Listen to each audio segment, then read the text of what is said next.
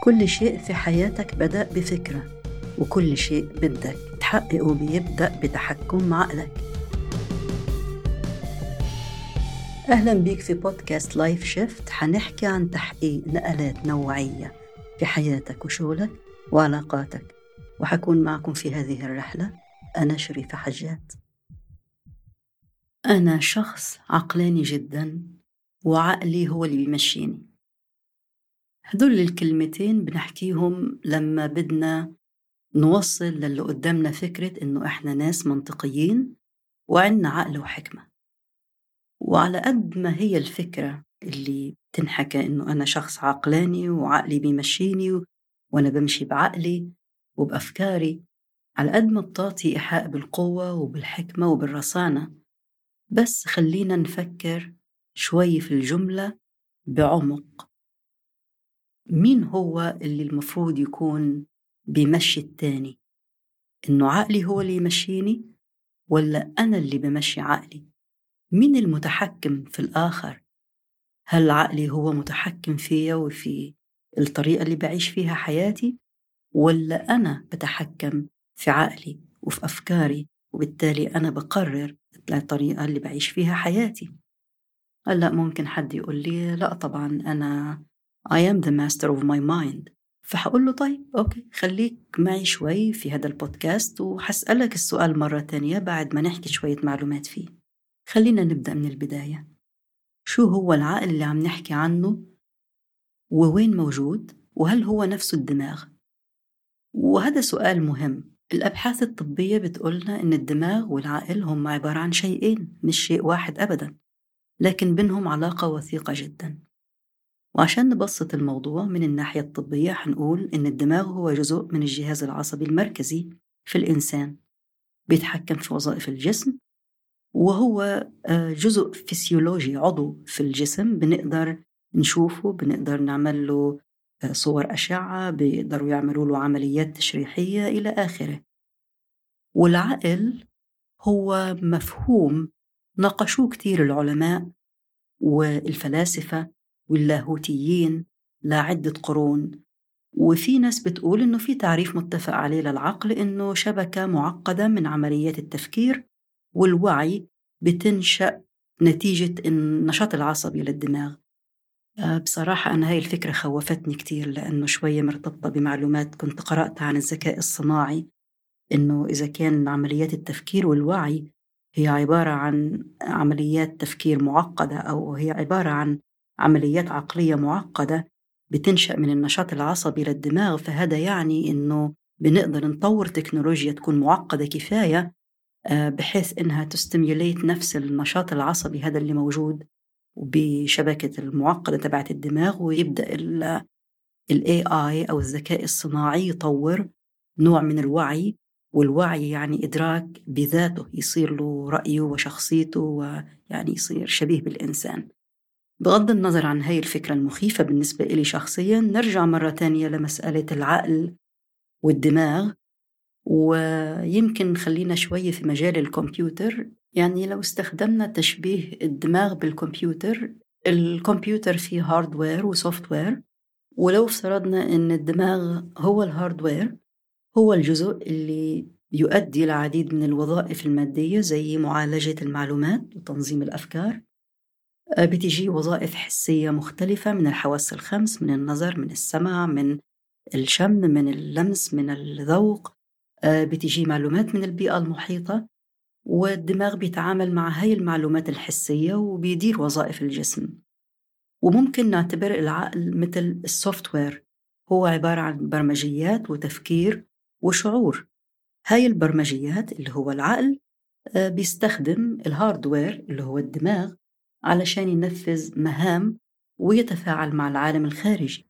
يعني لو جبنا عدد من الأشخاص مثلا ووديناهم على مدينة الملاهي وركبوا سوا نفس اللعبة بنفس الفترة الزمنية بنفس الوقت كل واحد فيهم رح يطلع من اللعبة بتجربة مختلفة عن الآخر بفهم شخصي مختلف عن الآخر بمشاعر مختلفة وذكريات مختلفة عن الآخر.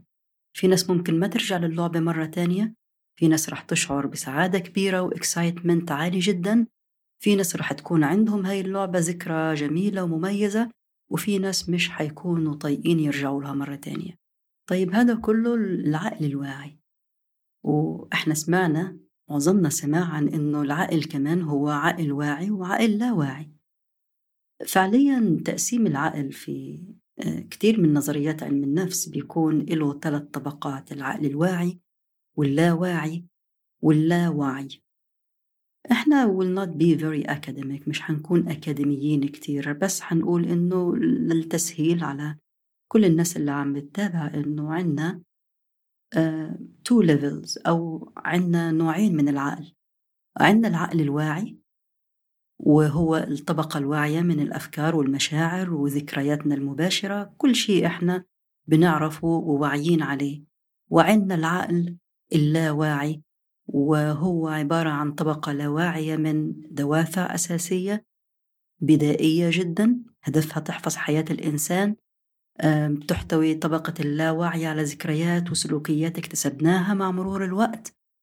غالبا بتكون صاحبتها مشاعر عالية جدا أو تعلمناها في وقت متقدم جدا من الطفولة أو حتى ما بنكون متذكرينها. العقل اللاواعي هو عبارة عن black box يعني فعليا مجهول كتير كل اللي جواه. إحنا ما بنعرف شو اللي جواه.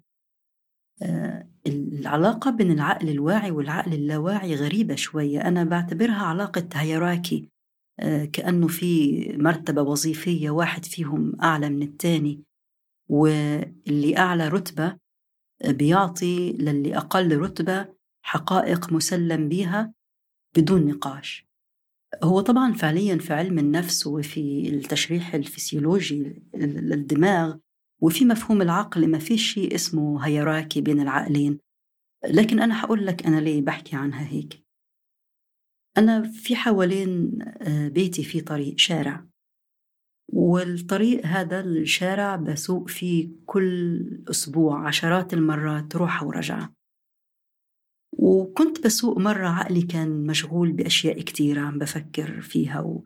لا منتبهة على الطريق ولا منتبهة على تفاصيل الطريق ولا منتبهة أنا فين بالضبط. في مطب موجود في مكان معين في الشارع. أنا ما انتبهت كيف عديت عليه لكن آه، أخذت كل الإجراءات اللي باخدها وأنا بعقلي الواعي. هديت سرعة السيارة كتير طلعت على المطب وطلعت بهدوء شديد على المطب. وبعدين زدت سرعة السيارة بعد ما عديت المطب. تماما كأنه أنا عقلي الواعي هو اللي شغال. في هاي اللحظة فعليا اللي كان صاير معي إنه أنا كنت عم بسوق بطريقة أوتو بايلوت طريقة تلقائية جدا أوتوماتيكية فعليا كأنه ماشين هي اللي عم بتسوق. أفكاري الواعية وعقلي الواعي في مكان لكن عقلي اللاواعي هو اللي كان in control في هاي اللحظة. كان مسيطر حتى على حركات الجسم.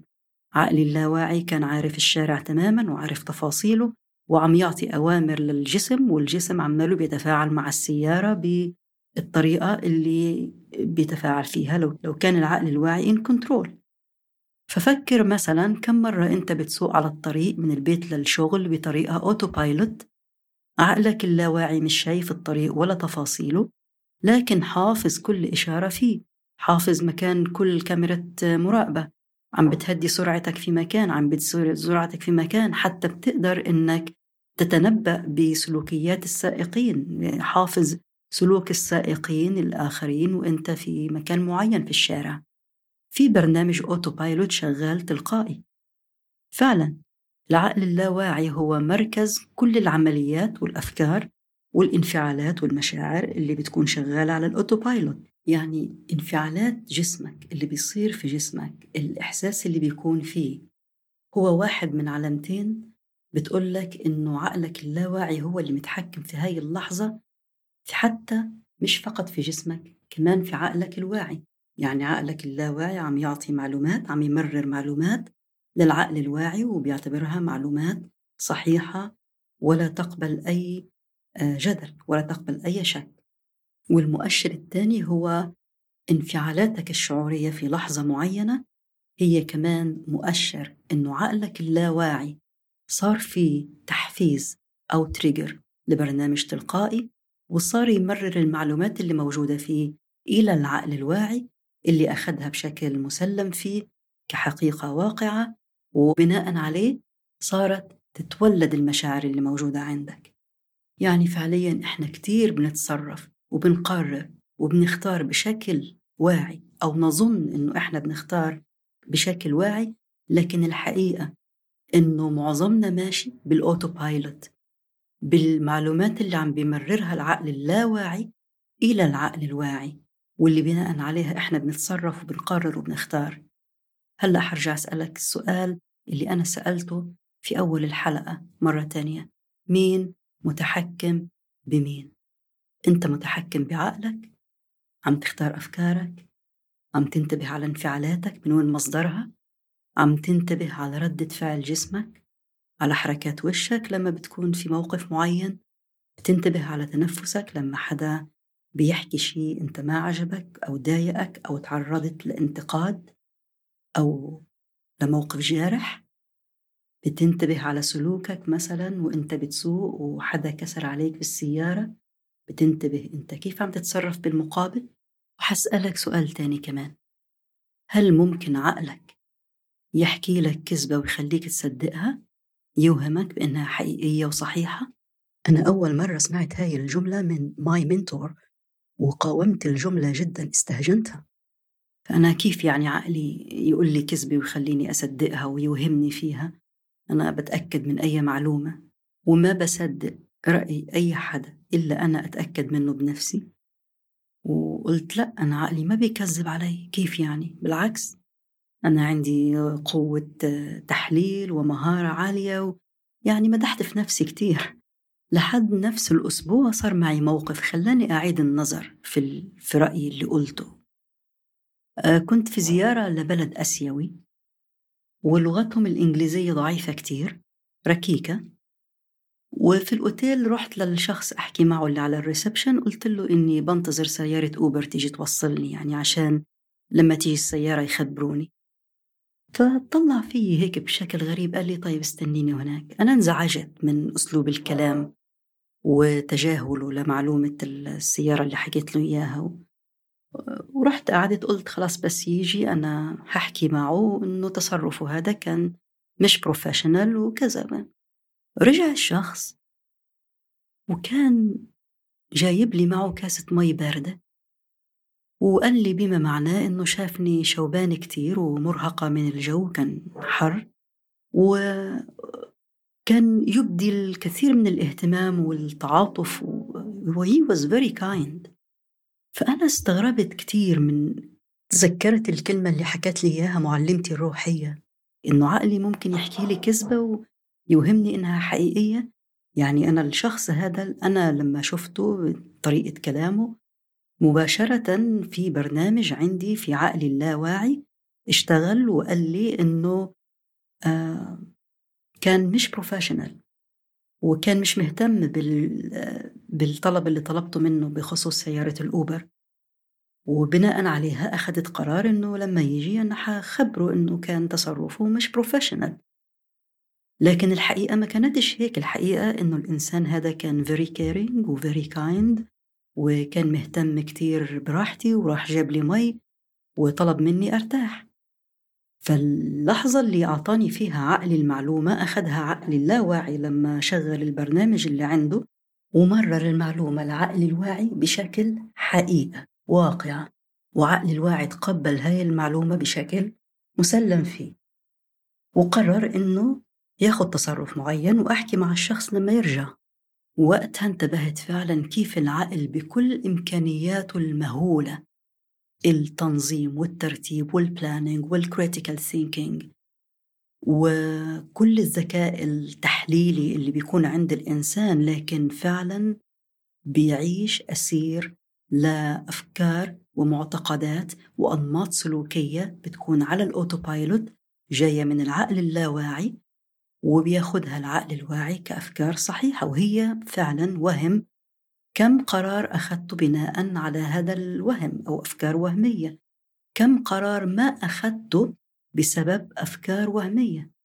يعني العقل اللاواعي أو العقل الباطن فعليا هو اللي متحكم آه، في كل عاداتنا في مفاهيمنا في انفعالاتنا في شعورنا. فالسؤال الآن طيب أنا كيف حمتلك قوة السيطرة على عقلي؟ هم ثلاث خطوات. أول خطوة تتقبل مسؤوليتك إنك صاحب القرار في عاداتك الفكرية سواء اللي تكونت عندك بشكل واعي أو اللي تكونت بشكل غير واعي. العادات والأنماط الفكرية اللي بتتكون عندنا بشكل واعي هي اللي بنكتسبها من مجتمعنا وإحنا فاهمينها وعارفين إنه إحنا بنتبناها ونتبعها. بنكتسبها من الأسرة بنكتسبها من الدين بنكتسبها من تجارب سابقة مرت فينا وإحنا فاهمينها كلها وعارفين إنه إحنا بنتبناها نتبناها بشكل واعي. وهناك أنماط فكرية إحنا بنتبناها بشكل غير واعي. آه مثل مثلا كل الأشياء اللي التقطناها من البيئة المحيطة من وقت الطفولة وكل التجارب اللي مرينا فيها من وقت الطفولة اتكونت بشكل غير واعي ما كنا آه فاهمين إنها عم تتكون وما اخترناها بشكل حقيقي. يعني هي العقل اللاواعي أخذها وحط عليها معنى. لكن بدنا نتحمل مسؤولية إنه إحنا أصحاب القرار إحنا لازم نفهمها ونعرفها. الخطوة الثانية إنك تبدأ تبني أنماط فكرية جديدة.